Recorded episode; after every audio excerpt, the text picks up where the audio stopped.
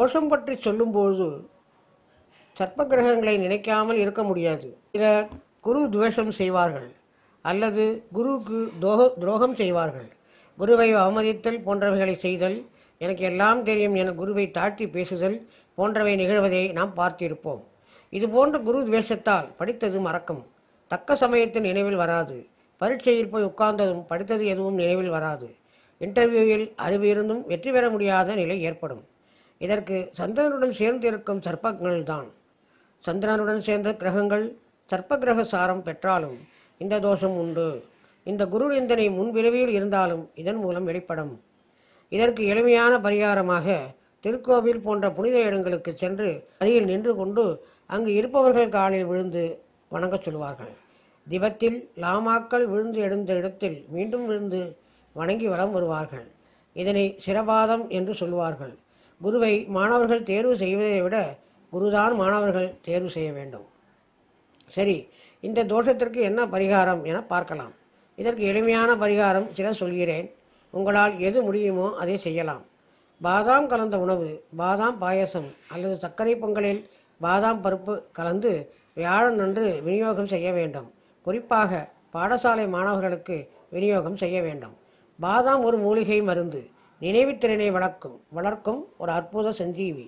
இது கொஞ்சம் விலை அதிகம்தான். அதை செய்ய முடியுமா என யோசிப்பவர்கள் சிரபாத எந்திரம் வாங்கி அதனை அதிகாலையில் பூஜை செய்து வர வேண்டும். தொடர்ந்து தொண்ணூத்தோரு நாட்கள் பூஜித்து வழிபட்டால் மாற்றம் கிடைப்பது நிச்சயம்.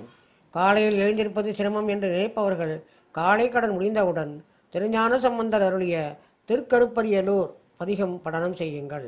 கற்றமோடு பற்றவை துயக்கர அறுத்து குற்றமில் குணங்களோடு கூடும் அடியார்கள். மற்றவரை வானவர்தம் வானுலகமேற்ற கற்றவன் இருப்பது கருப்பரியலூரே. இதைவிட சுலபமாக ஏதாவது சொல்லுங்கள் ஐயா என்று கேட்பவர்களுக்கு இன்னொரு எளிய முறை உண்டு. அதை வீட்டில் இருந்தபடியே செய்யலாம். பொது இடங்களிலும் செய்யலாம். இது சித்தர் கூறிய வழிமுறை. எட்டு நடை அதாவது எட்டு போல குறுக்கும் நெடுக்குமாக தினமும் காலையிலும் மாலையிலும் பதினைந்து நிமிடம் நடக்க வேண்டும். சுலபமாக செய்ய இரண்டு நாற்காலிகளை கொஞ்சம் இடைவெளி விட்டு எதிரெதிராக வைத்து ஒரு நாற்காலி வழியாக வந்து இன்னொரு நாற்காலி வழியாக வந்தால் இந்த எட்டு நடை சுலபமாக வரும். இதனை செய்து வந்தால் சிரபாத தோஷம் நீங்கும் மாற்றம் வரும். வாழ்வில் நலம் தங்கும். எல்லோராலும் செய்யக்கூடிய இந்த எளிய பரிகாரங்களை செய்து மகிழ்ச்சியும் அமைதியும் பெற வேண்டும் என்று இறைவன் திருமுரு வேண்டுகின்றோம். ஒருவர் தினமும் முப்பது முதல் அறுபது நிமிடங்கள் நடைபயிற்சி மேற்கொள்வதால் ஆரோக்கியம் மேம்படும். பல்வேறு நோய்களிலிருந்தும் பாதுகாக்க பாதுகாத்துக் கொள்ளலாம்.